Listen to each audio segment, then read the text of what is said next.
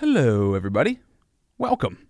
Thank you for listening. I- I'm curious, where do you listen from? Like, wh- where do you live? I don't know where you found me on social media. I'm not sure how you found my podcast, but uh, who are you? Where do you live? How did you find out about me? Um, what's your life like? I'm curious. I'd love to know who you are. So uh, I can you can hear me, but I can never hear you unless you like reach out on social media and tell me. So uh, the best places to find me. Facebook, Rob Z Radio. All right, so if you go to Facebook or Instagram, Rob Z Radio, or go to Twitter, which is Rob Z Yo. Uh, my Snapchat is also Rob Z Yo. Message me on any of those platforms and just be like, hey, this is my name. This is where I found out, out about you. Uh, here's a little bit about myself. I would love to find out. I'd love to know who's listening. Uh, and also, there's an awesome new platform called Patreon. So, Patreon allows artists to make money off of their passions. Uh, and it's all from the people who enjoy the artist. So, if you enjoy what I do and you have a few extra dollars and you're feeling giving, you're feeling that in your heart to give to somebody, please, please give to me. I don't want to sound desperate or anything. Um, but you go to patreon.com forward slash Rob Z Radio. So whether you're an artist, maybe you're a musician, maybe you're a podcast host, I don't know what you do in your spare time. Patreon.com is the website. P A T R E O N. Patreon.com forward slash Rob Z Radio. And you can help me out. And I'm, all I'm asking for is a dollar. And if you give me that dollar, I will give you a personal phone call uh, just to find out what you're all about. And it's kind of a reciprocity. That's a big word. I'm not very good at those, but I actually nailed that one. I'm very surprised right now. From episode 353, I've got Kenny Dodson in the studio, and let's do a random question generator. What did you want to be whenever you grew up? Whenever you were a kid, what was it that you wanted to be? me. no, I'm dead serious. You like are I, you. I didn't yeah, but I I actually only lived in the moment, never really thought about the future at all. I didn't have a profession. I didn't want to be a fireman. I didn't want to be a policeman. Didn't want to be an astronaut. You know, I, I just didn't I just wanted to be. And that's it. That's And- so cool. yeah, so like I said, it wasn't until eighth grade that I really knew I wanted to be an editor. I, I was waiting for something to act upon me, I guess. So when as a- somebody would ask you, like, "Hey, what do you want to be when you grow up?" And you're like, "I just, I'm already here." Yep. You're looking at it, dude. I'm just like, I don't know. You know, I, I just for like I maybe I can't remember what I thought, but but when I look back, I didn't ever have an aspiration. That's wild. hmm For me, it was professional wrestler and radio DJ. Seriously, So yeah, it was a pro wrestler and then a radio, radio DJ. sometimes you just gotta let life tell you. You know. yeah, that's interesting though, man. So you basically just said, you know, to yourself, and I guess you found your path there through all of that. But I'm, was that like a, a metaphor for bettering yourself? Do you think, or like, like I'm already who I am. I just want to be me and continue to be me. No, because back then I was very full of myself Oh, and a very different person than who Ah. I am today. Um, believe it or not, you know, becoming unhealthy can be a good thing. Yeah. to to a certain extent.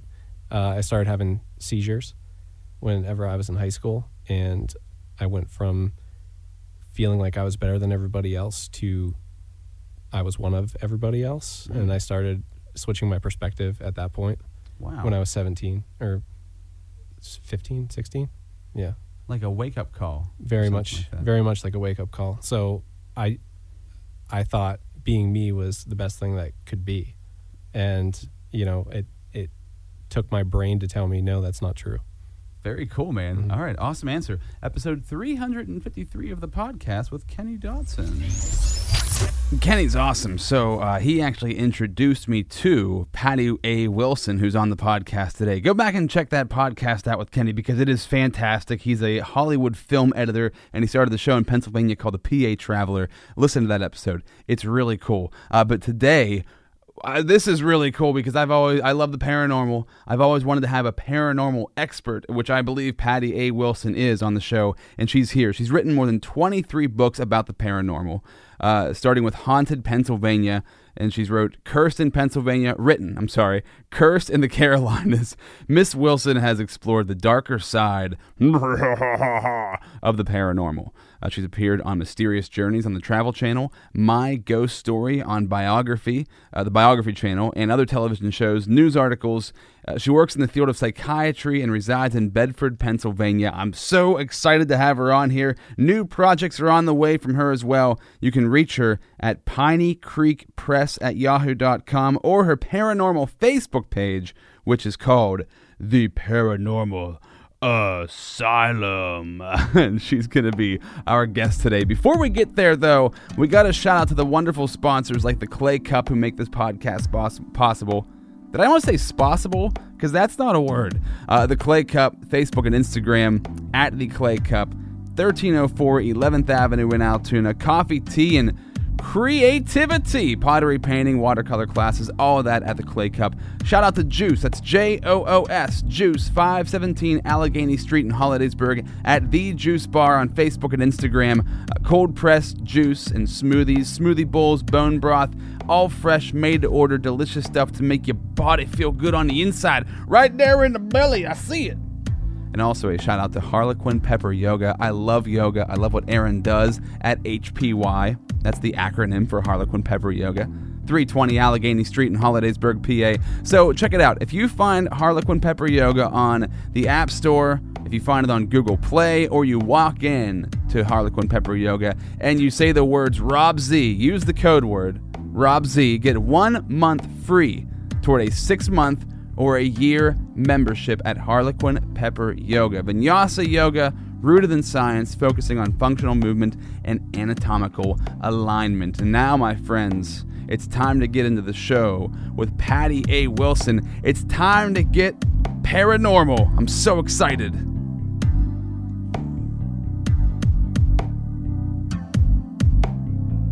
This is Rob Z Radio.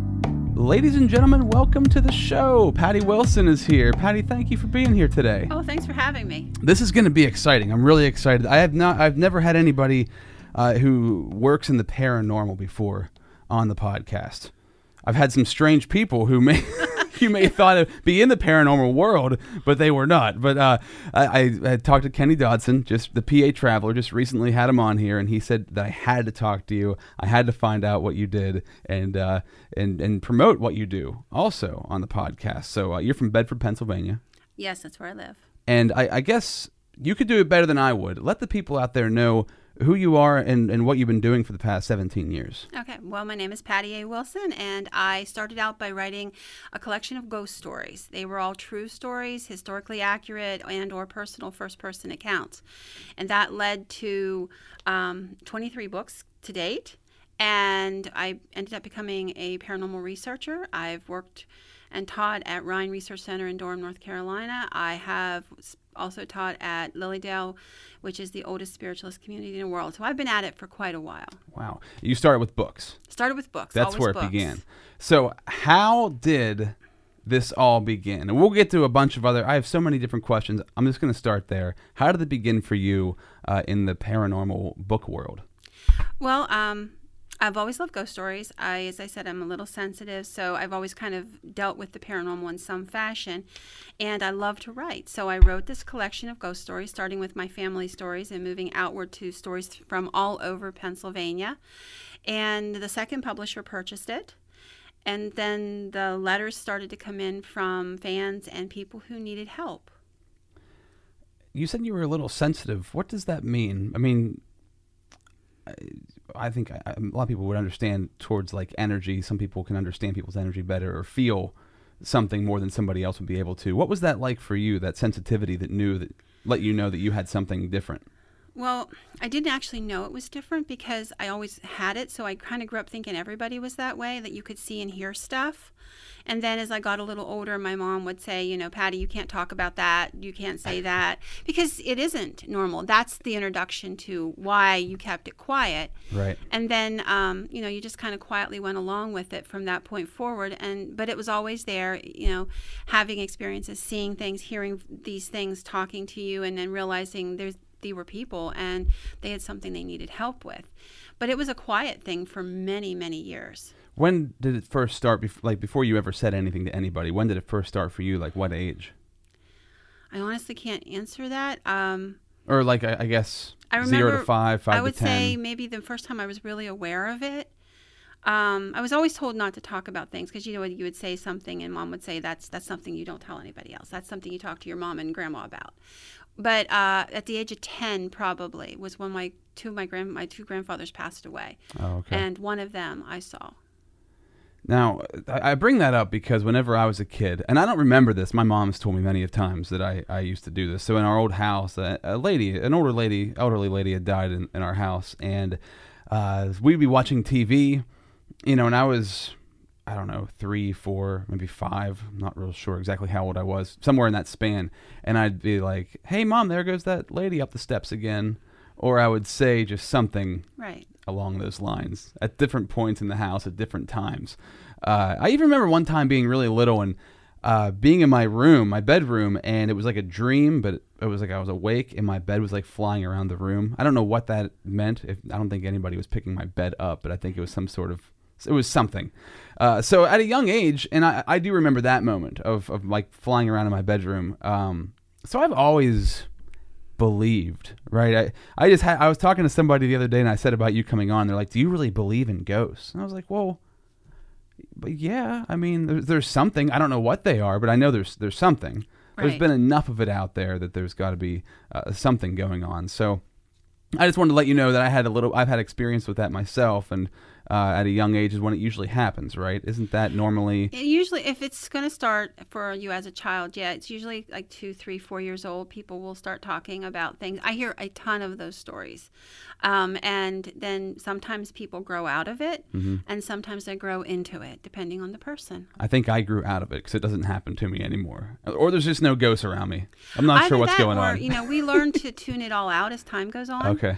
But um, I will tell you that having worked with a lot of people in the paranormal, that people who had that ability when they were little, if they start working in the paranormal on a more or less regular basis, a lot of times it'll become more sensitive and then Yeah. it'll start up again for them. Is that how it was for you? Like the more you dug into it, the more intense it got, or the more sensitivity you had. Yes, in a lot of respects, but I still kept it very quiet. In fact, um, it was only about 10 years ago that Mark Nesbitt, the historian and author, he's a good friend and a co writer, him and his wife figured it out, and he basically outed me on. Um, public radio he just literally like blew it and told everybody that i was that way and it made me very frightened because i'd spent a lifetime not telling anyone But you had written books. but the books are different they're all about the history they're about research they're about oh. documenting it Oh. So it's not about it's not your name attached to it. it's not it wasn't about me these were stories of other people Oh, okay. So your name was on the books, but it was about other people's Yes. ghost experiences. Wow. Okay. So that's that's wild that you kept it hidden for that long. What was the reason? Do you think just because your parents told you that when you were young? yeah you because thought- i was i was always schooled to be quiet about it and to feel uncomfortable with it so i was and then we were actually in Greensburg, Mark and Carol and I, and we were at an old hotel, and they had brought a lady in who said she was a psychic, and she is sitting there telling these people, "Oh, the the the man who built this hotel was so proud of you because, you know, you're keeping it open and you're running it." Which she was talking to the daughter-in-law of this man, and the whole time that she's telling this wonderful tale about how this man loved his daughter-in-law and all of this i'm sitting there and i'm listening to this and i'm watching the guy and he's saying terrible things about the daughter-in-law about how he didn't like her and he was dressed very funny in a particular way and all of this and finally after like an hour of listening to this lady go on and on i I guess just couldn't take it anymore. And I leaned over and I said to Carol Nesbitt, I said, you know, this woman's full of it because that guy hated his his his daughter-in-law. and Carol rolled around, looked at me, and she said, "What did you say?" And I said, "He hates his daughter-in-law." And at that moment, Carol goes, "You can see him." And I'm like, because she knew the truth. she knew the story and the story was that he did hate his daughter-in-law and he had kind of gone a little dotty and was dressed in like a hugh hefner smoking jacket and would run around with his little dog and Oh, his okay. slippers and, and that's what i was describing to her and she's like okay we're going to have a talk about this and then it was uh, i think i went to three or four sites with them quietly and they made me you know kind of do what I should have been doing, I guess, all along. And then at that point, we did a radio show, Mark and I, for one of our books, and Mark just kind of let it slide. and there was no turning back. But I'm really grateful. So okay, you're you're there, and they're the, they're talking about how much the uh, the daughter-in-law was loved by this man, Yes. and the man's in front of you. So this this is so wild. how do you distinguish him from everybody else, or is it obvious that it's he is obvious to me that he's not alive. That I'm just seeing him. Is And he like fully formed, like fully clear, or what? What does it look like? He was fully formed. I mean, they come in different ways. They they communicate in different ways too. Um, some of them will show you pictures. Some of them will talk to you. Some of them will be, you know, three dimensional and just as real. But I can still. I mean, I still know. Obviously, they're not alive human beings, and I'm I'm just sitting there trying very hard to keep my mouth shut and look down and ignore all of this because I know the lady's wrong, and finally I'd had enough and I didn't think about it. I just blurted something out. So when when, when people picture ghosts or in their head or however that might be, um, I guess a bunch of different images pop into your mind.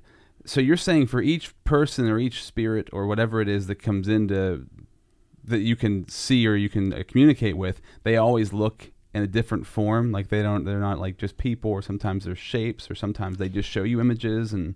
Yeah, it, it's It's- it's different for them, and it can even be different within the same time frame. For example, um, if I and I do not do readings for money, but I have done readings for people when it's need based, like they're really struggling emotionally and they need to communicate with a loved one.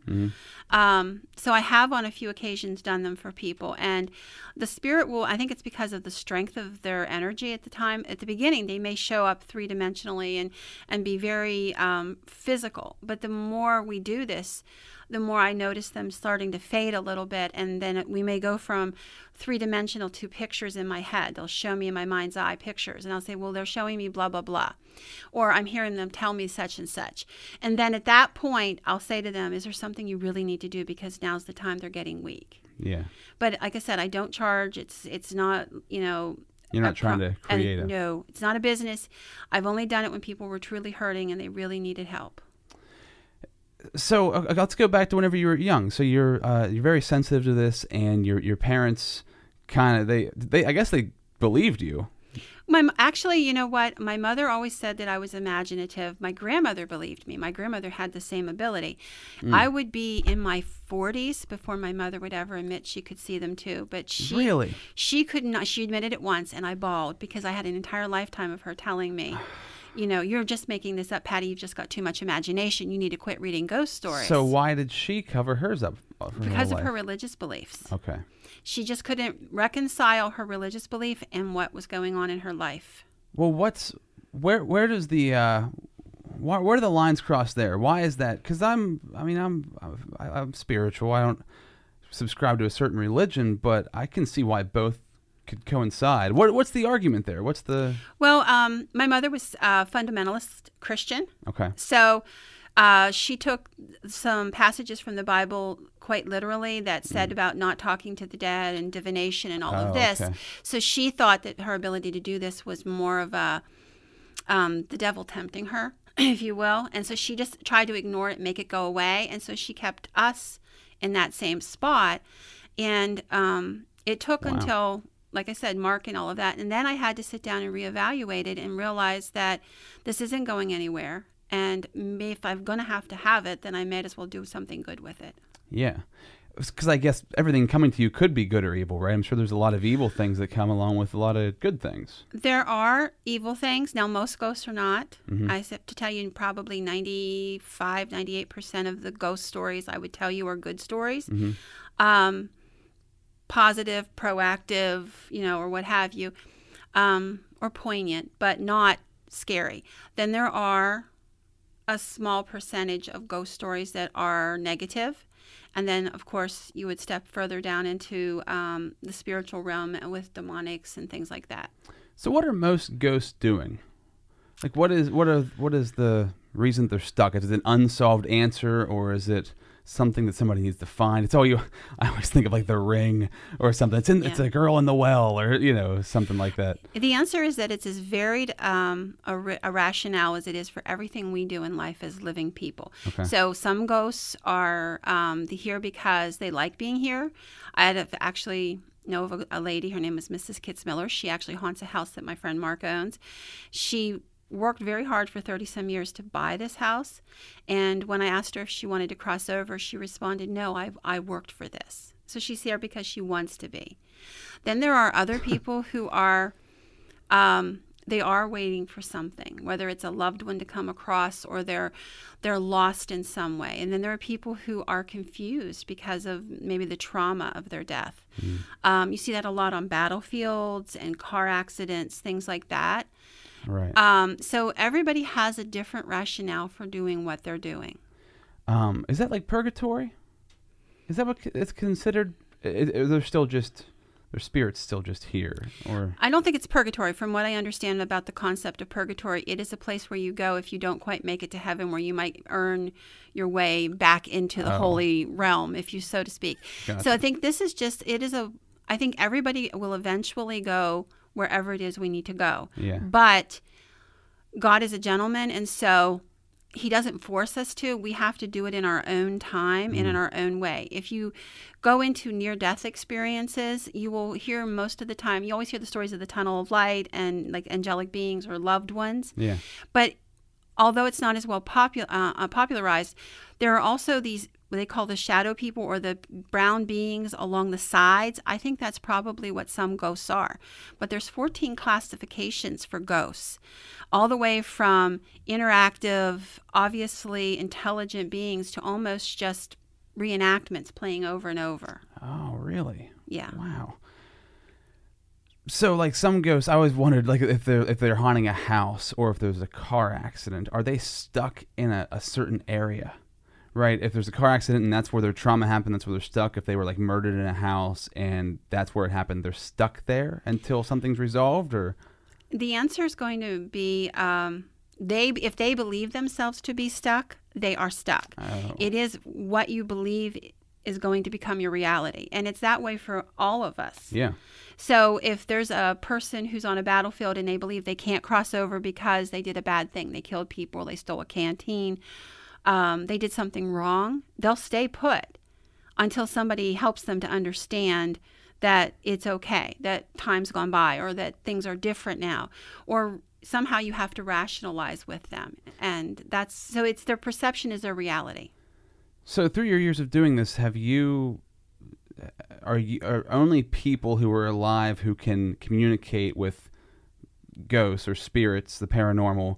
Are you the only ones who can free them from that, or is there something else that can happen to them that would free them from being locked in that? Um, I think that they will eventually work their way through that process um, on their own. But it may take like But it may hundreds of years. Take like a couple hundred years. I mean, I'm hoping not, particularly if it's a traumatic thing and they're reliving a horrible event. oh yeah. Um, what we do is called spirit rescue when you help somebody to cross over. Um, what we do is we try to kind of hurry the process along. It's kind of like therapy for dead people. Okay. You rationalize with them and you and you show them that this doesn't make any sense to be here now. You don't have to be in this pain. A hundred years have gone by. We look different. We dress different. You know, and then you start working with them through that process. So they can see you as you are. Is that? They can. Now, sometimes they don't. Again, perception being reality. Yeah.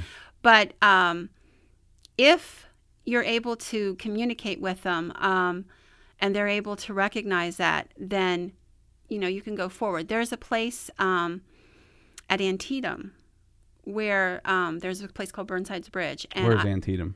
it's in Maryland. Oh, okay. Okay, it's it's a ba- Civil War battlefield from Get, um, near not too far from Gettysburg. Okay. And um, there is a, a- a soldier there on the bridge at Burnside's Bridge, and I have never made it past him in 20 years of going there. He is completely traumatized by what happened to him. He's missing the lower half of his face, so obviously this is how he died. And he looks at you with great pain, and I know he relives that moment over and over, but I can't get him far enough into reality to work with him. Hmm. But he's haunted me personally not in a literal sense, but in an emotional sense. That he's still stuck there and you can't stuck. get him out. And I would love to help him because he doesn't need to be in that pain. Boy, uh, so uh, going to a place like Gettysburg is is that one of the places where you're kind of walking through a, a land of spirits? Yeah, and it's kind of like you have to put blinders on, or like I will literally say, I will not talk to any of you if you guys start pushing. Oh, okay. Just one at a time. because they know that you can see them and Yes, you we've actually had spirits tell us um, when we've been doing investigations, Mark and Carolyn and I and, and other people with us, and um, there will be a spirit come and it, it'll be really struggling and they'll say people they, they told us on the other side that there would be someone here today to help us so we came Really? are you the person Wow. Okay, so I'll ask an obvious question that I think a lot of people who don't believe would ask. Uh, how do you know it's just not? You're not just imagining this. You're not just making it up. How do you know it's just not all created in your head? And, and that's a great question. Um, I the reason we know is quite often we'll get data um, that we have no way of knowing, or that I have no way of knowing at that moment in time. So I might be talking to a person, and then Mark, who's a historian, who actually worked for the federal government on the battlefield, he was the battlefield historian at Gettysburg for Oh, wow. many years. We'll go back and research it, or Hmm. we'll get EVP's voices that we recorded on the site. So we use a different mechanism to try to verify what's going on. Okay, and like whenever somebody comes and a spirit comes and talks to you, do you research them? Like do you like look them up and try to match their story with like a newspaper publication or you if know possible, records? if possible. I mean, obviously, there's going to be spirits that you don't have that ability to, to find, but if we can, it's it goes towards your validation, so that whenever you're in a place where you can't do that, like maybe a hotel where there's a transient population or a battlefield, Yeah. um, you know, something like that, um, you'll give you'll be given the benefit of the doubt because in the past, so many other times you have been accurate. Right. And that's why you tend to work with the same people over and over again. But um, at no point, even in the writing of the stories, do I ever suspend disbelief. Um, you have to be able to document. And so we research on a site, we research the history of the ground, of the house, or the whatever happened there. And that is all part of the whole story. The equipment that you see on the television shows, you know, the recordings and all of that, they're another facet of it. So I'm just one One piece of the piece puzzle. of a huge puzzle. Yeah. You're a pretty important piece of the puzzle. I call it bird dogging, and that's really what it is. Like, I will help get them, I cut through all the chaff and get to the place where the wheat is, and then the guys can do their job. Yeah, because you're going to be the first line of defense. They're coming to you first. They're going to tell me, and so I'll say, hey, no, no, no, we're not talking to the little girl that supposedly haunts this place. Today there's a gentleman here, and his name is blah, blah, blah, and he wants to talk about such and such. And so immediately then the EVP and all of the stuff will turn on to that. And then when we leave the site, the historians and the and the researchers and stuff um, will will do their job. So, will you sometime? What do you normally do? Do you normally look up the information about the place beforehand when you're going there, or do you usually get there, see what you experience, and then see if that matches whenever you research afterwards? Well, if I am conducting the investigation as for my team, okay, I have to have the information because I'm going to have to lead them through the whole thing. So I need to be able to say, I need you to ask questions in this area and do something in this area and blah, blah, blah. So I'll recognize the signs and symptoms when they start coming back with data. Yeah. But then I can't bird dog at that investigation. Somebody else will have to Okay. um, because I'm, I already have too much information. I prefer to not know anything if I'm going to do, you know, the sensitive route because it messes with my head and I start second guessing myself and thinking, did I read that? Yeah. Oh, I'm That's just, what I would think. You know, that's that's the problem. You'd be putting pieces of the puzzle together that aren't there. Exactly. You're just creating them because. So the deal is when I'm going for that purpose and that's my job for like with Mark and Carol or something, then I know nothing. I, I literally will be told come to such and such a site and meet us there. We'll drive you to the place. Okay. Blindfolded. and well not blindfolded thank god but you know just it's um, and it's easier on me so that i know that what i'm getting and i've made the connect and then we'll just work it from there Um, so when you were first writing these books, had you ever been validated at that point, or were you just you knew you were connected with something, you didn't feel comfortable talking about it, so you went out and and found stories of other people who had had this happen and wrote about that? i remember uh, i'm to go back to when i was like a little girl i was like seven and i told my mother i wanted to be a writer writing is very important to me it's a vital function it is like breathing um, and i knew by the time i was 12 i found the books of a gentleman by the name of elliott o'donnell who was a third generation ghost hunter in england and um, I wanted to do what he did, which was go and investigate. And I wanted to write stories about other people's hauntings. In large part because they were of a private validation for me, but nobody else needed to know that.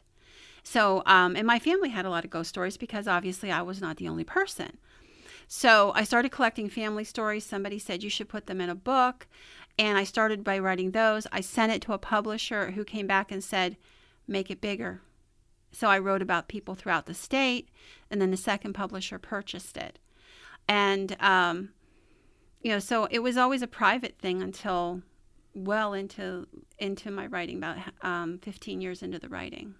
Now, there's something you just said that might be off topic from uh, paranormal stories, but that you wrote a book and they asked you to add more to it. Mm-hmm. And that's what happens now, right, with books. Like, they, they want more content. Back in the day, you write a book, it was like, uh, I've been reading uh, As a Man Thinketh. It's like 40 pages. Mm-hmm. And it doesn't need to be any longer because it is so amazing. It's such an amazing book with so much information in 40 pages. But now, if somebody wrote that book, they'd want it to be 500 pages.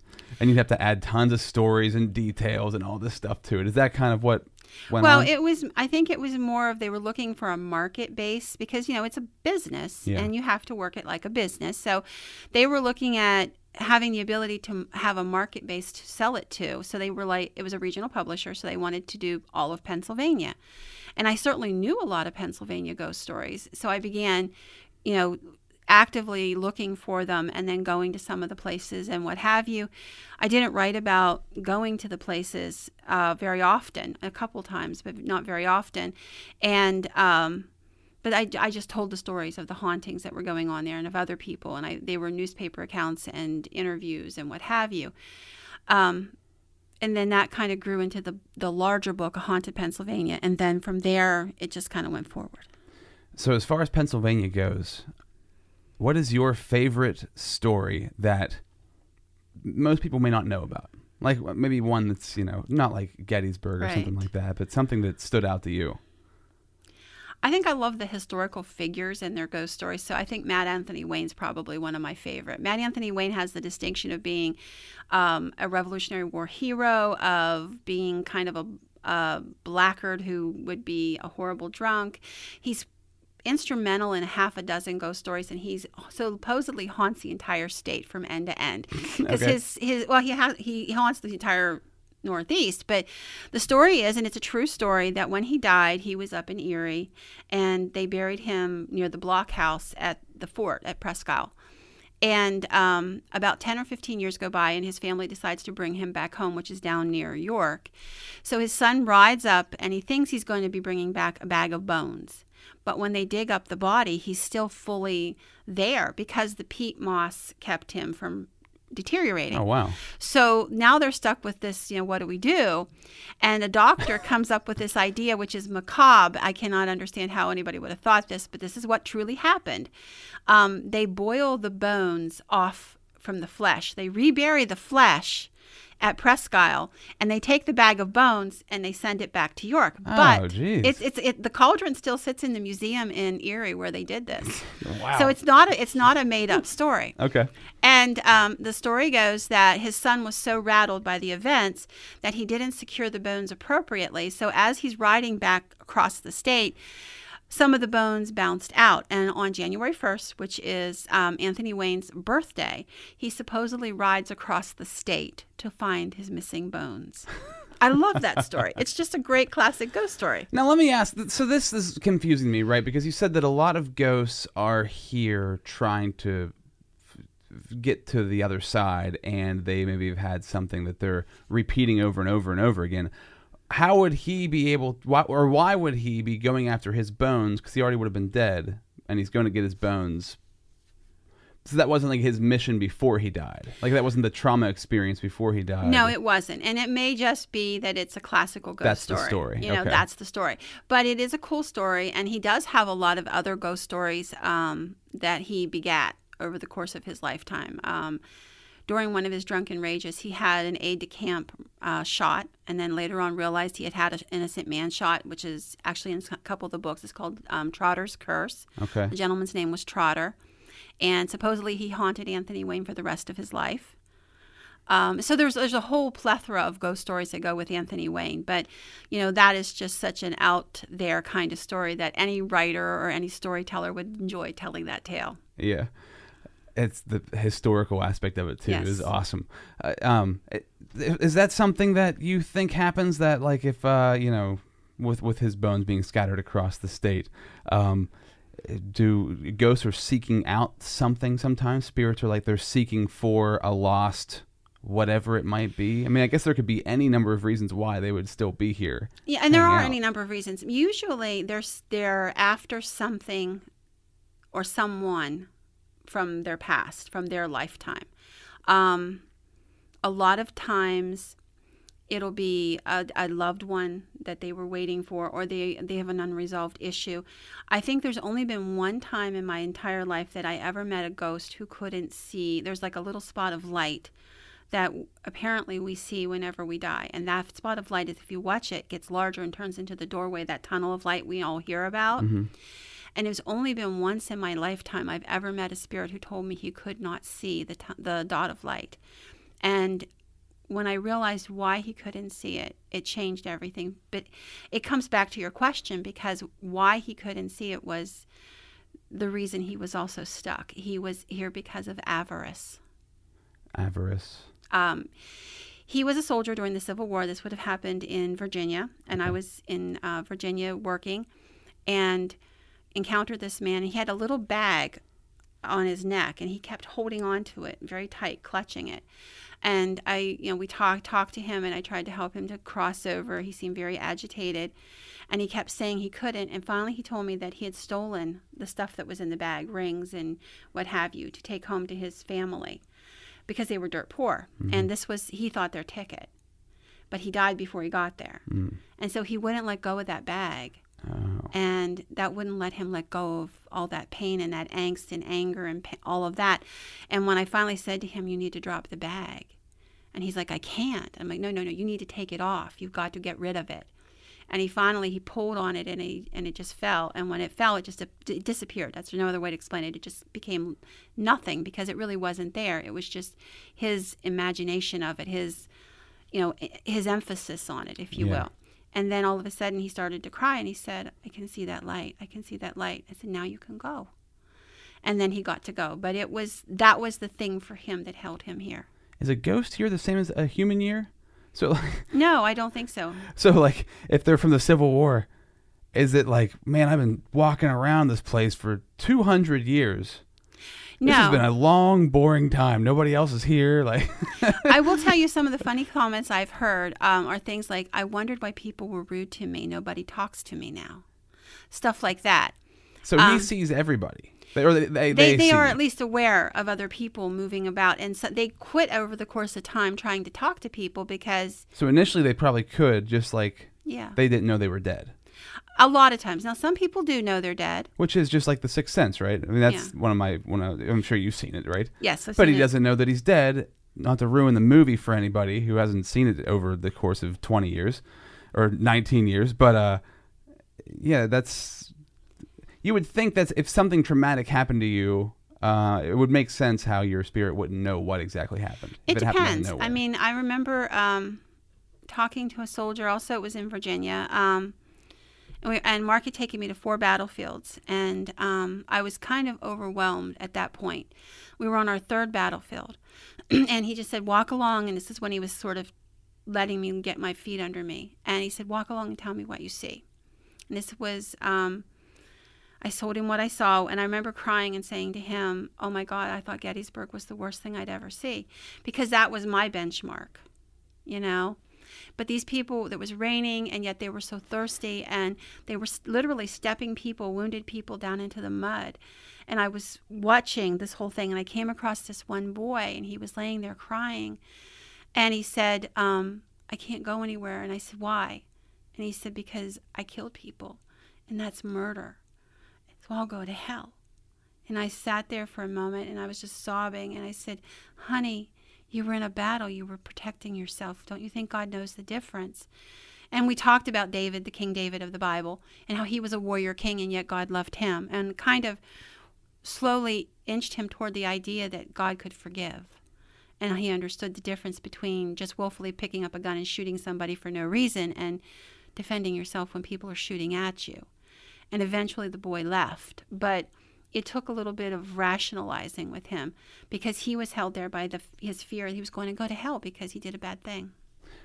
I would assume you're some sort of some form of faith faith based. Is that right, or how does that? Yeah, I'm not a traditional Christian in the fact that I don't go to church on Sunday, but I have great faith in God.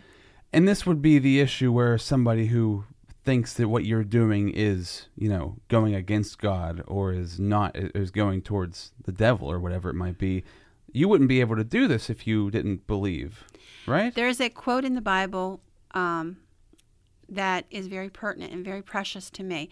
And it is when Christ is casting out demons, excuse me, and um, somebody says to him, Oh, you are of Satan. And he turns and he looks at him and says, A house divided against itself cannot stand. And his words mean that if I were of Satan, I would have to function under Satan's rules. Yeah. But I function and I use the word of God and I use the name of God. So, um, you know, again, we're going to go back to perception is reality. So if they are Catholic in their faith or they're Protestant in their faith, or even if they were Buddhist in their faith, I would have to kind of get into what their mindset is because perspective is theirs. I meet them where they are, not them meet me where I'm at. Yeah. But always with faith. And I always have that underpinning of great faith in God. This is fascinating. Um, I, I have a series of questions lined up in my head. I'm going to ask the next one. Uh, whenever they talk to you, is it like um, in the movies? It'll be like an a reverse echo or some weird sound effect. You know, they, they create. What does it sound like when one of them's talking to you? Does, it doesn't sound like me talking to you, does it? Or is it? You can very, tell the difference. very rarely do I hear them audibly. Once in a blue moon, but very rarely. Um, if you close your eyes, I'll give you the experience of being in my head. If you close your eyes and you imagine what, say, the bedspread on your bed looks like, that's how I see them in my mind's eye. what the bedspread on my bed, bed looks like. That's how I would see them in my mind's eye. If you close your eyes and you start thinking about a conversation you had with somebody, that's how I hear them. I have to. It's a quiet little voice Okay. and I have to sit very soft and quiet, or I'll close my eyes. And it's not because I need to, other than I just want to shut the rest of the world out because I got to focus on it to let it get strong enough I can hear it.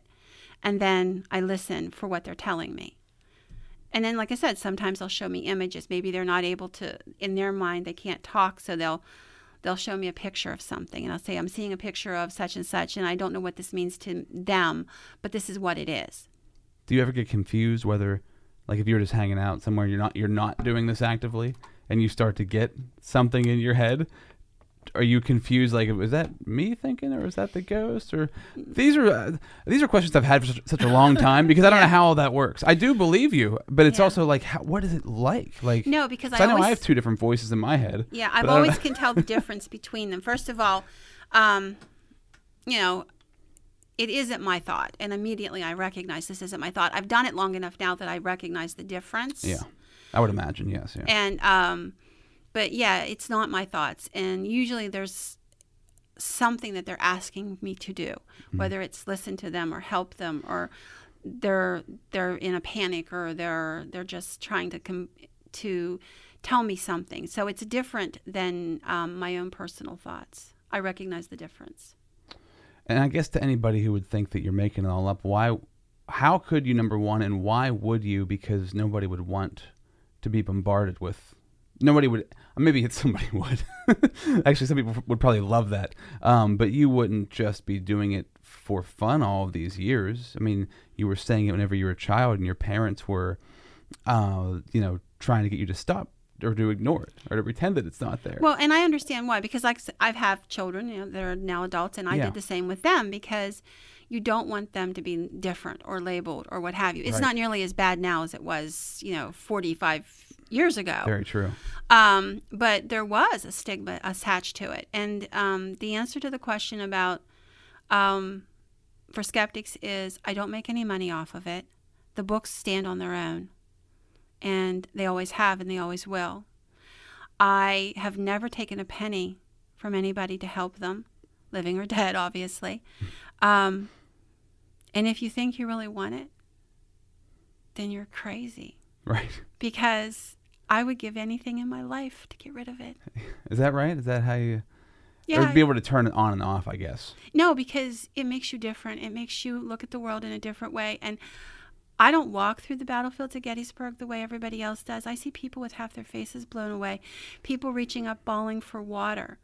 I don't want to live in a nightmare. Nobody wants to live in a nightmare. Yeah. The only way I've ever made sense of it is that I've got to do something to help these people.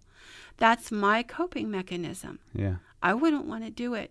If I had a choice, if God gave me like a choice and said this is this is it, you could pick, I'd turn it off. Yeah.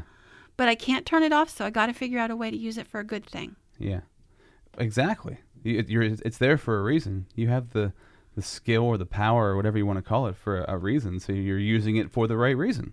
I try to help people. I try to help people who have passed and are not sure of what's going on. I try to help living people make peace with some trauma uh, with a dead loved one or something like that.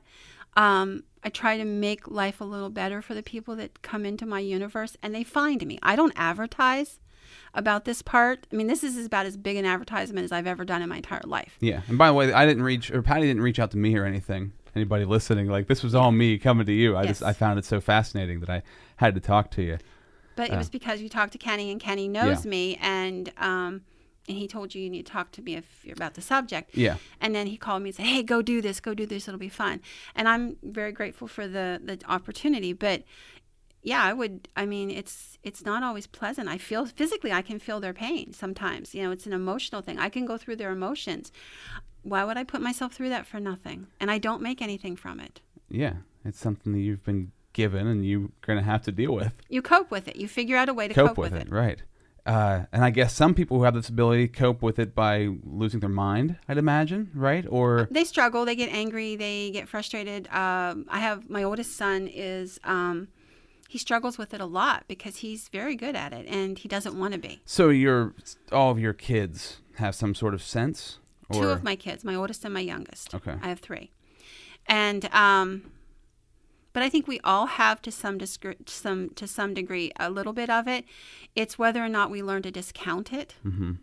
and the more you use it it's like a muscle the more you use it the better it gets. Mm-hmm. but um, my oldest son wants nothing to do with it at all. My youngest son will deal with it a little bit. Once in a while my middle boy just shrugs and says you know i know you guys aren't lying to me but it's not there. it's normal you know to him that's normal dead people are normal because that's been his life experience yeah, and for somebody that it wasn't normal, it's hard to grasp how it could be possible, right? Some people don't even think it could be possible that there could be ghosts, and I'm I'm right there in whatever whatever I experience and whatever I believe from somebody is what I'm gonna go towards, right? Right. but it's a, it's a it's one of the oldest um, human experiences that's ever been recorded every culture in the world has experienced it. Every religion in the world addresses it in some fashion. Um, so it is what it is. And um, i have never cared and i really frankly don't care now probably less than ever in my life whether people think i don't do this part for the money and um, you know it's like i do some cases that where there's negative things demonics and stuff those are also not for money it has mm-hmm. nothing to do with that part of it for me it's about reaching out and helping somebody who's really struggling who's scared who's lost whether they're a living or a dead person who's lost Yeah. and I pray to God if ever I or anyone I love comes to that point that somebody will be there to reach out to them. Yeah, that's awesome. Going to like, okay, so it seems. Correct me if I'm wrong on this. I re- I, rem I read an article or listened to something that, that talked about this, but apparently now there's less ghost sightings than there used to be, like you know, 100, 150, 200 years ago. Like it's it's it seems to have decreased in the frequency. Um, the reason they gave was that there was there's more noise now there's more distractions now there's like more everything now and back then with less sound with less light you were more accustomed to hearing or seeing something but then they also chalked that up to maybe just because there was not a lot of noise you thought you heard something else that wasn't there is there Well, I think that people think about ghosts at night mostly because of that, because we have less noise and less distraction at night, so we notice it more. yeah I don't know that there's less ghosts. I would probably disagree with that, but um, more people more ghosts i I guess think- it makes sense right Well, I, I just think that um, there's more struggle yeah if you will, to be heard. But um, I think that there always have been and always will be a percentage of us who, for whatever the reason, need to be heard yet before they go. Um, it's just that we're not listening as well. although we watch Ghost Hunters or any of those shows, lots of people were listening with all sorts of crazy technology. Well, so, and I- and I have to tell you, they're TV shows. I, am not speaking of anybody. You know, God bless. Um, but some of the technology is functional and isn't functional and it's you know it's hollywood they, they're paying you know a good bit of money to do this so they want results Yeah. um, it is what it is some of it's legit some of it's not um, and there's a double-edged sword to all the paranormal shows because on one hand people really like it so there's less stigma but on the other hand people think if you get a big black t-shirt that says ghost hunter on it you know and All of a sudden, you got a show. and a recorder yeah you're now you're now a demonologist good luck with that because i've Yeah. Like 35 years of my life doing this and i don't know anything yet I went ghost hunting one time with a crew, Mm-hmm. and I was very bored. It's like you got you got to really be into it. I mean, you got to be dedicated to finding those ghosts because I was after an hour or two like, whew. there and it is that. i mean that's that's the misnomer because the show's kind of painted as something happens every five minutes but really You're getting hundreds of hours of footage and Um, yeah you're doing you know two three four five nights in a site to get one evp you know and that may be a kick-ass evp that's really going to rock but you have to be patient and you have to go back multiple times. It isn't as easy as turn on your cell phone and boom there you go.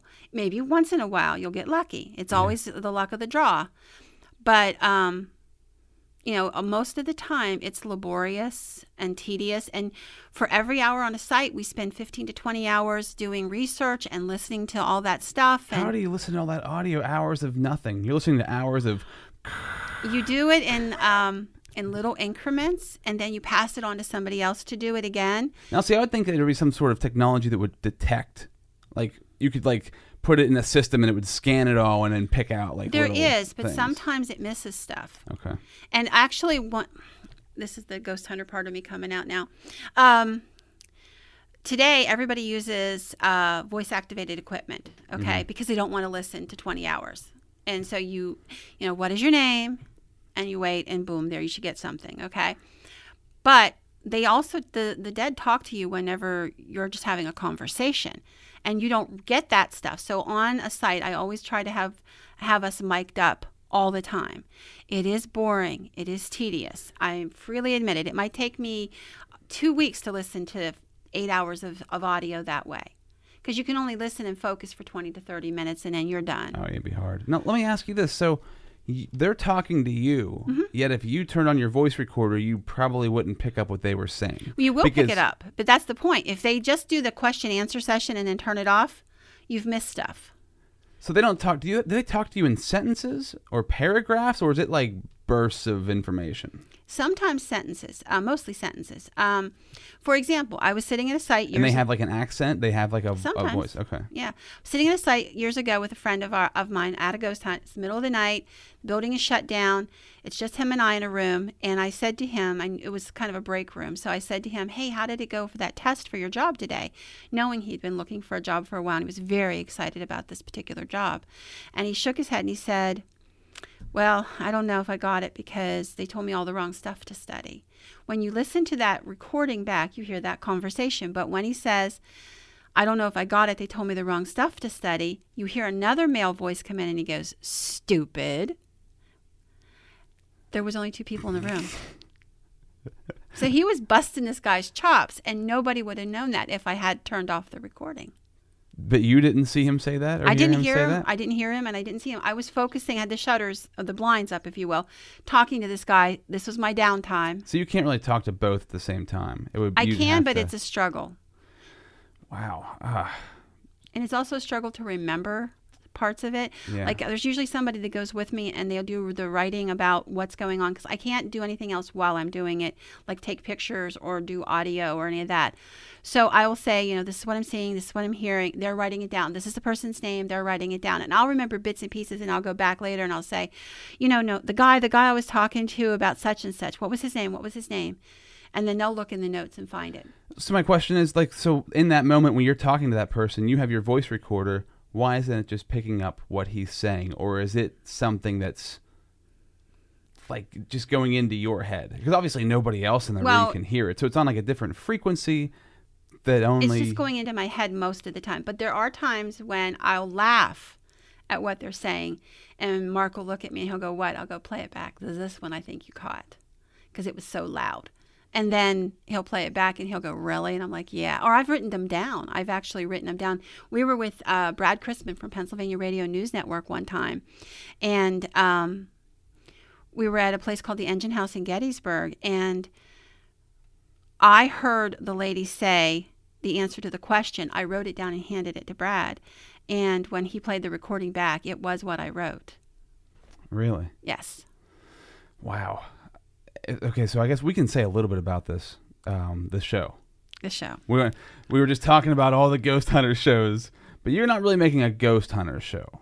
No, it's not about ghost hunting. It is about Now, this is with Um, Kenny Dodson, who was just on the Yes. podcast. He's a uh, Hollywood film editor, but now doing the PA Traveler, amongst other things, as, Yes. with with with you as well. And um, like I said, I've known Kenny for years, and I was talking to him about my take on what should be on TV about this, and it's about um, educating about the reality of what it is, what it is like to be me, or to be a person like me, or to be even a spirit, and it's about darker hauntings and. Um, there's a lot of misnomers because Hollywood just focuses on one thing, like for example, possession. yeah, Everybody thinks the demons are the thing that possess people, but more people are possessed by dead people than they are by demons by far. really. So um, it's about telling a good story and educating and doing all of that at the same time. But it's not focused on. It's not like a reality based show where you, um, you know, you're just going to see a reenactment and they're going to be going, "Oh my God, dude, did you hear that? Did you hear that?" It's not that. Coming at all. up next yeah. on the Patty Wilson Project, or whatever exactly. you decide to call yeah, it. it's not. Uh, it's it's about it's about sharing some very um, intimate stories. to get real with it. Yeah, like I want it to be. authentic. Re- re- I want it to be the reality of what really happens and and how severe the cases are. And it really all stemmed for me from a conversation I had with a woman who was possessed, and um, I spoke with her one day, and I was, she was telling me about how she got help. And she told me, she said, I went to 16 priests and ministers, and they either handed me a bottle of holy water or told me it was all in my head. We'll pray for you, go home. And she eventually found John Zaffis, who's the premier demonologist in the country. Know him as the um, haunted collector Where's from he f- television. Where's he from? Um, he's from uh, Connecticut, but he's um, he is an amazing man. And she found John, and through John, she found help. And I was talking to her about this, and she was crying and telling me about the day she almost had herself committed, and she knew she wasn't insane. And she knew her universe was going to change. She was a, a housewife, a mom of two kids. She drove the school bus. She volunteered at the fire department. She was every lady. She was just a regular person. And um, added to this was the component that this was um, a sexual demon that was attacking her physically. And she knew that she was never going to get to be a mom and a housewife and drive the school bus again if she went through this. And so she went back to her car and sat for hours and cried. And then eventually, a week later, found somebody who took her to John's office and said, So, so she help." knew that she was possessed. Like she, She knew it. she knew. Okay. But she, but where do you go? Who Wait. do you go for help to? Right. Well, yeah, yeah. To be that's a hard one And that was the because point. everybody thinks you're crazy, and I mean, even saying it sounds crazy, right? It does. and and to be honest, and, and to be honest with you, and I used to get mad at them, and I now get it better than I did 20 years ago. Um, a lot of ministers and priests are afraid of it. It's scary. It is scary. It's scary for me, but um, I'd imagine. Yeah, I've know- seen The Exorcist. You know, it's you know it's not quite that bad usually. I mean, there's no pea soup. Okay, Stigmata. I've seen Stigmata. but um, the fact is that there's no hope for these people because they don't know who to ask. So what eventually happens to somebody who's possessed if they never get unpossessed or depossessed? They die that way. So it doesn't. It w- I guess it does kill them faster, or is it just to sometimes. i mean them? sometimes. I mean if you look at the Anneliese Michel story that one she died because of as a result of it you know one way or the other. Um, they live their lives that way. Some people actually get rid of it and, and invite it back because it's their version of normal. And when they lose it they aren't quite sure how to cope without it. So there's a lot of psychology involved in all of this as well. But um and and to make no mistake like you know that's the, the job i do in the daytime is i work in the field of psychology and um, I recognize all the psychological components that are going on, and it's not the first place I go to when somebody starts this story. I'm listening for specific things, yeah. and we have hooked people up with you know psychiatrists and therapists and counselors over the years because that was really their gig. That's what they needed. And it's a quiet thing. It's just, you know, let me call somebody and see if we can get you an appointment to get some help because I think this is where you really need to go. So, first of all, I was thinking that every like ghost hunter must be so jealous of you. They're like, oh, she can like we have to use all this equipment to try to hear something. She gets it right away. But then you would say nobody would ever want this. I would tell you that, but I do have like I have fun busting my guys' chops because like they'll bring the two great big cases of equipment and they'll go, "We're packed and ready to go," and I'm like, "Me too," And you're with a notepad in your hand. and I'm like, "Me too, I got it," you know, and they're like, "Really," you know, They're spending tens of thousands of dollars on equipment. and believe you and can. bringing five vans with them. Um, yeah, that would be. You, you have a distinct advantage over them. I think when it comes to making a show and making it realistic and that sort of thing. Uh, when it comes to the possession, that's. Uh, can you be possessed by a good spirit, or is possession always bad? Um, possession is, I will say, always bad only because it's it's like a parasite. It's like taking over your life. Yeah, it's it's taking it's negating your free will. Whatever it is, whoever. I mean, I've have there's st- some really interesting stories of people who were possessed by family members, um, and things like that. And whether people want to believe it or not, I would ref- rec- recommend that they go and look into the field because there is in the field of psychology. Uh, Dr. Edith Fiore, who is a psychologist, wrote a wonderful book on the subject. Uh, M. Scott Peck, who's also a psychologist, wrote a really interesting book on the subject. And um, so it's recognized, maybe not well recognized, but recognized in the realms of psychology and um, as a separate and distinct event. But it's parasitic always in nature because it negates your right to have free will. And the the like the parasites, the possess, they come and go. Are they there all the time, or is it like a, something triggers it to happen? Um, How do you know it's not like a, a bipolar disorder? You know. Well, and, and there are things that, that make it different. Um, if I may tell a story from um, Dr. Edith Fiore's book, which would probably be the best answer to that very quickly. She had a client early on in her career where it was a woman she had presented and she had an entirely different personality, 180 degree turnaround. Nice woman, housewife, mother, never cheated on her husband, and suddenly she was finding herself waking up in compromising positions with other people and doing things that she knew were not her. was she on Ambien? She was not. chance? she was not. Okay. Although that's a good joke. that was a joke. Yeah. Yes. Um, and uh, but so she went to a, a psychiatrist to find out what was going on. Why was she blacking out? Why was she not remembering what was she doing? Why was she doing things that were so against her nature? Yeah. And um, throughout the course of this, um, the uh, Dr. Fiore kind of put her in a suggestive state where she's not in hypnosis but just relaxed. And as she's talking, she starts hearing little tells, things that, that don't make sense to her. So she's this she says, "Well, you know, who am I talking to right now?" And her first thought was multiple personality syndrome. And the person identified himself and he was bragging about what he was making the woman do. He gave an address and the years that he lived in the same house she had been in and all of this stuff. And still, multiple personality is what she's thinking. And she writes about this in the book. And she says, But after the woman left the, ho- the building that day, something in her drove her to go and find out was there a person by that name and did they ever live in that house and what happened to them. And when she started to do the research, she found out that everything the spirit told her was true. And so that kind of tipped her off, you know, from multiple personality, which is a fragmenting of a singular person's psyche Okay. into fragments so that it can cope with a trauma. Okay. Yes. Yeah. Okay. To what if? Just what if? So the next time she had the woman come in, she did the suggestive state again. She said, I don't want to talk to you, sweetheart. I want to talk to him. And he came forward. So she began to deal with his trauma and his arrogance. And when she dealt with him and he agreed to leave, the woman no longer had problems. She was cured. And that's what started her down that path. Wow. So with uh, multiple personality disorder, you can't just get rid of all of the voices. You have to address the trauma. You address But the trauma and then integrate the parts of the personality because they're all parts of the same personality, but they fragment to to create a protective circle, if you will. Like one might be the angry person, one might be allowed to be the child, one might be the person they really are in day life, and you know, and what have you. and so they're circling around. they're protecting, so they allow like she may not in her her reality, her real life have that protective ability like she can't get aggressive with it but there's one part of her that can yeah. so it'll jump in and take over. And it's the fragmenting of a whole psyche, of one whole psyche. That's so crazy. I was watching a Tony Robbins thing once where he brought a girl on stage and I, I, it was it wasn't hypnosis, but it was something along those lines. And she had different people, not in like a multi-person, not in like a disorder kind of way. Mm-hmm. He was just talking to a different version of her. Right. Now, whether you know believe that or not, it was like her when she was being authoritative or Right. whatever. Like we all have a different person we step Right. into, I guess. And so that would be like the norm of us. We all have those moments when we're going to buck it up. But in this instance, they separate and they're not aware of each other. Or some of them are aware of each other, but other ones are not protective. Like they might protect the child uh, part of her. yeah.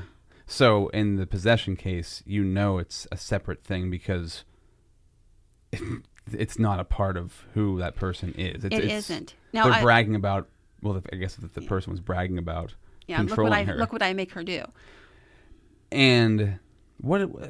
So what would the if the purpose of like a ghost usually is to find something or to to have themselves be heard or to solve something? Then what's the purpose of a possession?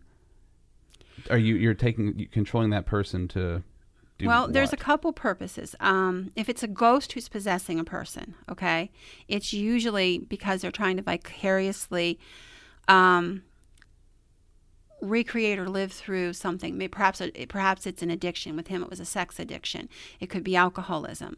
It could be all kinds of you know things like that. So they try to force that person into Wow. that that mold. Wow. Um, and they're called lesser spirits because they have a negative impact. Um, but there can be positive uh, possessions, like where they're trying to do, like they're helping people. Th- well, I mean, there's there's a couple stories. There's there's the Lurancy Vennum story from Illinois. That's a rarity, but it is there, and it's a very complicated story. But it's about a young woman by the name of Mary Roff who had um, spirit possessions, things taking her over, and she struggled. Her it was in the 1800s, and her father eventually had her committed to an insane asylum where she died. Fast forward about 12 years he reads a newspaper article about a little girl by the name of Lurancy Vennum, who's struggling in very much the same ways he has his Mary had. And he thinks, oh my God, I've got to do something. I've got to go talk to this family and say, you're not alone. Don't put her in an insane asylum. There's got to be a different answer. Now, this was at the height of the spiritualist movement, late 1800s. So he brings a spiritualist minister he's become friends with with him. And when they get to the house, long and short of it is Lurancy says, Daddy, it's you, it's me, Mary, you know. And he realizes his Mary is possessing her. And the family's devastated and it's very confusing for everybody. Eventually, they just out of pity because she cries and weeps so piteously, let her go with a with this man, Asa Roff. And she has memories of her life as, as Mary. She's asking questions about, you know, what did you do with the for the sweater I crocheted you, and what did you name the baby? I I know you were pregnant when I mm-hmm. died, and all of this. And she explains to them that Lurancy is sick and that she's her spirit is sick and it's in heaven being fixed. She's healing, and while she's being healed, Lurancy's letting me use her body. There were other spirits, lesser spirits, that were trying to take her over, but I'm going to keep her safe until. And so it's a very, but it's an interesting story because it's Blow very, my mind. it's interesting because it was very well documented because there was the minister, there were doctors, there were people observing who were writing about this as the whole process goes on. Yeah.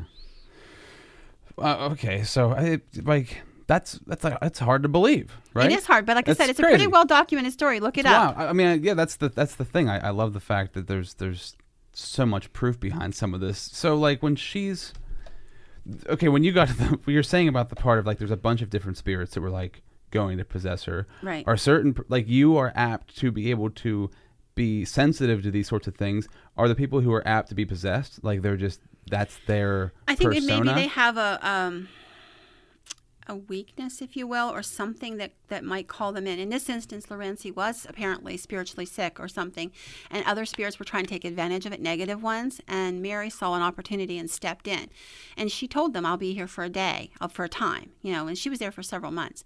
And then one day she said to her mama, "Mama, don't cry, but I have to go in a few days. Lurancy's getting better now." And then a couple of days went by, and then Lurancy was suddenly there, and Mary's no longer in her, and she just doesn't know who these people are, and she's bawling for her parents, and they call the and she had recently been up in heaven getting fixed. Well, that's Her what Mary- soul is be- uh, yeah, that's what Mary was explaining it as. I so mean, she was saying that like Mary wasn't even actually there at the time. that Lurancy was not there. Or That Lurancy, sorry, that- yeah, that yeah. Lurancy stepped out, and that the body was still there, but the spirit was was elsewhere, being Jeez. It's a really interesting story to read. So I'd say that would be possibly a rare exception. Most of the time, it's lesser or negative spirits that, that do this because higher spirits usually move on, and they have more more respect What kind of jerk would want to jump inside of your body and control you? and destroy your life. I mean, Yeah. because a lot of times it's very destructive. Yeah. So there's a difference between go- ghosts and uh, demons. Demons they have one purpose and only one purpose. To go back to answer your question, okay, go back to the biblical stuff. Um, demons do this not because we are of any value to them, because we are not, but mm-hmm. because we are of value to God. Our spirit is of Right. value to God. That's it. So it is to harm him because the surest way to hurt a parent is to harm the child. Yeah. And so when they take and harm one of God's children, humans, then they're causing him pain. Yeah. And so it is always we're the collateral damage in a spiritual and they're war. like hurting everybody around them, so it's like spreading all the, the yes. pain. So okay, so whenever this a spirit maybe like uh, Mary, but then a spirit like or a demon, like where does that come from? I mean, obviously it probably it comes from hell, but like where does that come from? Why is it happening, or what could be the reason? You mean what is the opening that allows for it? Is that what you're asking? yeah, I wish I knew all the answers because most of the people that I have ever met, or most of the people that I've ever read about who are um, oppressed, there's three different levels, possession being the most severe, okay? Obsession, oppression, and possession. okay, Um, they are decent people, and I think that might actually be one of the criterias in some way that, that it's almost like um, I'm going to smear this good spirit. I'm going to because that would drag really them get through. God. Yeah, I'm to drag him through the mud, kind of a deal. Yeah. Hmm. So they, they wouldn't go after somebody who's already a bad person. Wouldn't do them much good. I don't think it would be as battle. noticeable because there's a lot Right. of um, of energy that gets put out in this process. A lot, and you know, there are spirits that eat energy. There are demonics that eat energy that they use that energy, and it's not usually one spirit that one demonic that possesses. It's usually it's like a procession, a hierarchy. It's a lower level will start, and then as you get weaker, a next level will step in, a next level will up, and it just keeps ratcheting it up. That's why usually when you read, like even in the Bible, what is your name? My name is Legion, for there are many. That is why that happens that way because it's not one. It's like a it's like a parasitic process. Same deal. Same Yeah, deal. just on a spiritual level. You couldn't actually physically see it. So when you watch uh, like The Omen or any movies like that, when you watch uh, supernatural films, what do you think? I'm Monday morning quarterback way too much. I'd imagine, yeah, right. Yeah. I mean, like, there's some shows that I think are really cool. I like Supernatural, the TV show. That's Okay. fun. It's a fun show Yeah. to watch. And whoever does the background research actually does a pretty decent job on giving like the background on all the stuff. Okay. It takes a kind of fun turn to it that I can just sit back and enjoy. But um, What Yeah. about like Paranormal Activity, that that kind of stuff? Because I enjoyed the first two. I thought they were pretty they're good. interesting and um, in, in their own way. But Have you experienced any such not like yourself personally, but okay, so do like the spirits grab you? Do they do they like pull on you or push you or anything like that, or is it more of you just hearing them? um, sometimes they'll touch you, sometimes they'll poke at you, they can shove you. Okay, I've been punched, and like it hurt. physically hurt. I've had hurt. bruises. Now, have you ever had a situation like a paranormal activity where like a family or whoever is getting ripped out of their beds and and that sort of stuff happening, or I've is had that more blankets, just movies? blankets ripped off of beds, um, pinned down. I actually just did a case a couple months ago where there were two girls and the one girl was being pinned down in her bed by something, two black shadow figures. One would stand beside the bed and watch, and the other, she could feel its hands on her shoulders and pushing her down into the bed, and she couldn't get up. She couldn't scream. Um, so My stepmom has said about that before, about having that. She called it the heavies. Mm-hmm. Um, I and then I've heard about that as well. I'm sorry, you- I No, that's cut your fine. story off. Uh, they, I, I don't know where I heard this, but this is something I remember. Is that it was believed to be with some people. I mean, either it's a spirit or it's anxiety. There's something called the old hag syndrome, which is believed to be um, kind of a form of an anxiety. It's a waking par- paralysis, paralysis. Excuse me. Okay. Um, the old hag syndrome. it's called the old hag syndrome, um, because that people would talk about it. Felt like something like an old hag was sitting on my chest, or as- something like that. Okay. That would have been in the 17, 1800s, and it was their explanation for it. Um, but you know, this was a physical thing that physically was happening, and they were awake at the time it was happening. Um, so you know, those kind of things happen, and it can get fairly aggressive. Yeah. It's not the norm and i'm really grateful for that but yeah and i know that's a possibility going in i know that you know i'm going to possibly piss them off and they might h- come after me a little Because they're usually not too happy to begin with, and you're if, stepping in in. that space yeah if i'm in that area yeah do they fight like do? Do ghosts fight with other ghosts? Like, are they like? Can they see each other and they're like talking back and forth? Like on like Gettysburg, when there's where there's spirits everywhere, are they communicating with one another? again it comes back to perception is reality if they're in that narrow tunnel of their trauma probably not Yeah. but if they're not yeah sometimes they can Okay. Like, if, and I guess if the trauma happened to both of them, they would be connected. And that can yeah because they're all in that same field like if you have three like there's three soldiers i know of that haunt a specific spot um, because they died there together and, and so they seem to interact. Um, but then there's others like i said there's 14 levels and there's others that are interactive and conscious and know, they know that they're dead and they can look around and see the other spirits that are around them. So it depends. It's perception is reality Do you think they're on a different like is it a frequency like a wavelength? Uh, you know how you, you can't see cell phone signals, but Right. th- there's there's something there obviously. So is it like a different frequency frequency we just don't know how to quite tap into, or is it like a, a different universe, like a parallel universe kind of thing, or what do you? I don't honestly have an answer except I can tell you this much. I have to slow down mentally to catch them. Mark and I have talked about this at length. Um, and I would give you a couple really, in, the Scole experiment being a really interesting experiment in England. And actually, there's some videos that are out there on YouTube from the actual experiments. Um, so I think it is a frequency issue at some at some level because I literally have to slow down. If I'm thinking and moving fast in my head, I can't catch them. I have to. And you'll see me. I'll sit there and I'll just kind of like, I got to calm down. I got to slow down. I got to slow down, and make myself go to that level where I can sort of hear them and feel them, and then I'll start to tune in on them, and then it gets a little easier the longer I'm there, and then they're like, oh, she wants to talk now, so now I'm going to try to con- make that connect. And uh, do you have a way of practicing that, like to get yourself? Do you meditate or anything to practice to get yourself to that state faster? I used to. I mean, I do meditate because, uh, and I, but I meditate for a different reason. Like, one, I think people have a really bad perception of the word meditate. Uh, they think of it, and it's not that there's anything wrong with it, but they think of it as New Agey or Middle um, Mid Eastern or something like that. Um, and the best way to explain meditation and prayer is prayer is whenever we talk to God. Meditation is when God talks to us. Mm-hmm. So I do that slowing down process and try to allow to hear Yeah, put the brakes on a little bit. Yeah, and I think everybody should try that. It's it's really amazing how hard it is to do five minutes of that. Yeah, I've I've been meditating for three years, and it's it's unbelievable. Uh, from where you start and you're panicking after a minute and a half in. Like Yes. How long's it been? to you know, half an hour, forty minutes can go by, and you really are quite all right with that. It Yes, depends on the mind state you're in, definitely. But in the morning, I always find it's much easier than in the evening. because you've you got so much clutter by then. Yeah, so much information flying through your head.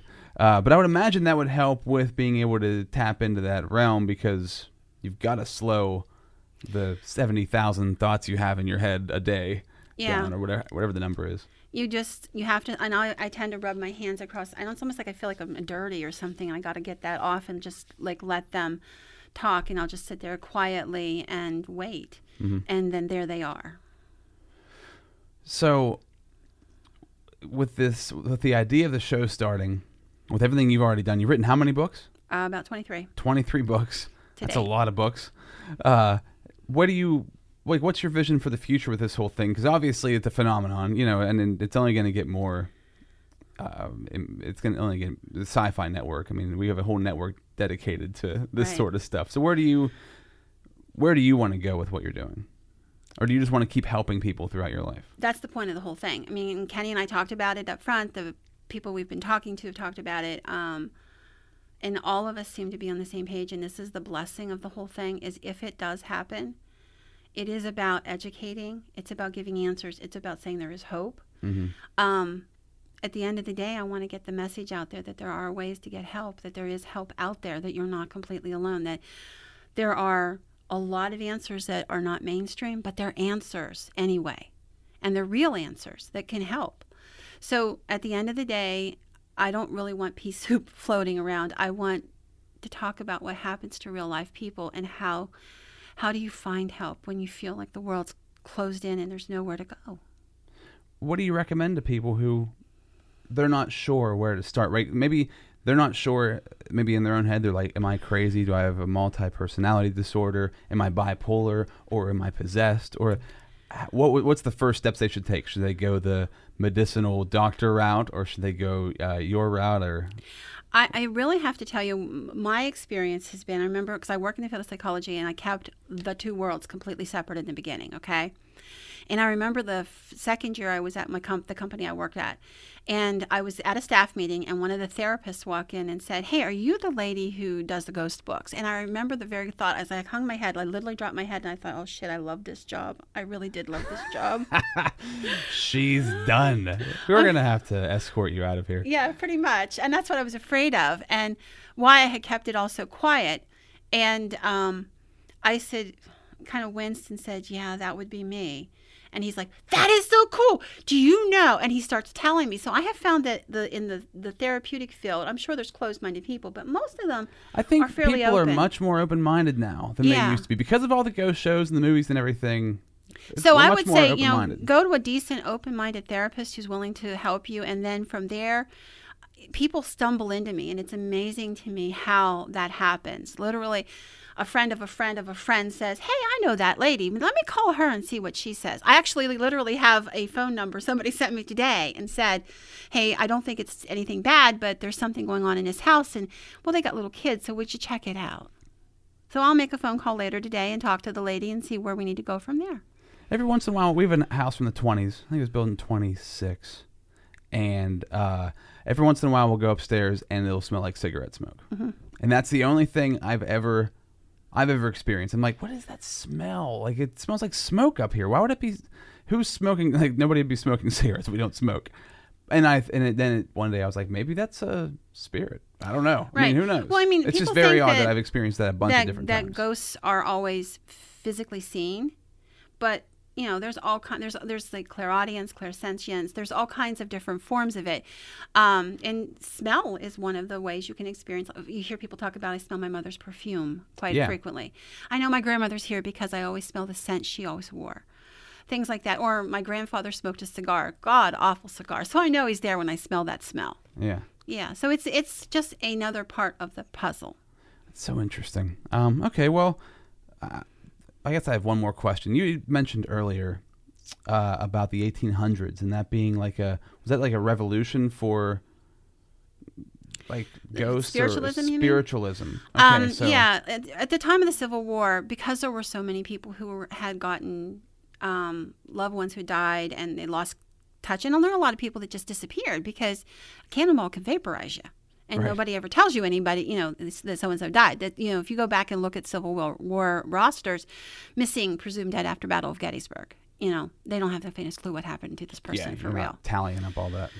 Um, and there it- wasn't forensics to go over and fingerprint. Exactly. Um, so a lot of people were trying to find a way to cope with that loss. And there was a lot of ghostly things happening. You'll see that increase every time there's a war, whether it's the Civil War, World War One, World War Two, Vietnam, Korea, whatever it is. Um, you'll hear the stories of people who died and at that moment appear at their mother's bedside or their wife's bedside or whatever. So it was kind of a, a double-edged thing going on. And at the same time, the concept of spiritualism, of being able to communicate with the dead. In other words, I can talk to my son who disappeared. Oh, I can okay. get answers became a part of it. And I think about that because I'm a mom. What would I do if my son just disappeared one day? Now, naturally, some people use that as a, a platform to make some money. Oh my God, yes. There was a lot of fraud, a ton of it. Probably a little bit of truth, like 99% fraud, 1% truth. Like, And I think that's the way You know? is with a lot of this, even today. Um, you know, there's a there are some really decent people, and I know some who work in this field quietly, obscurely, um, under the radar, and mostly I'm under the radar.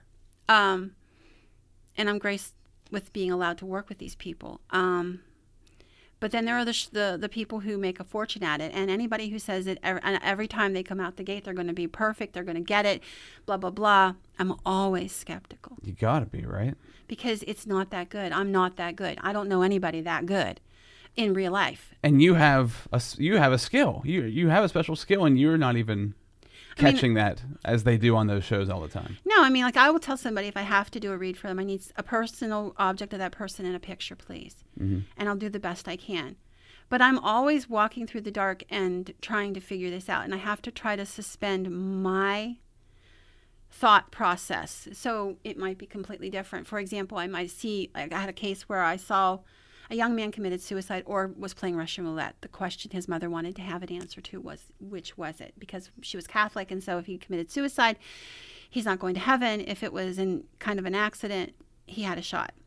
Pardon the terrible pun. I just realized. That I was- apologize. well done. that was awful. um, anyway, so like the week before I was to do this, I started seeing this young man in a, uh Korean era army jacket holding a gun. He never looked at me. He would just appear out of nowhere and say, I can't cross over. And then he would disappear. And I thought, oh my gosh, that must be the boy.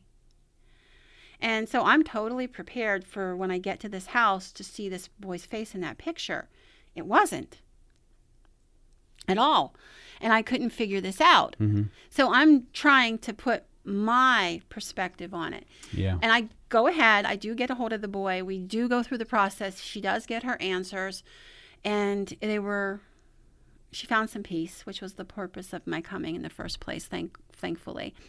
And um, I still don't have the faintest clue who this boy is.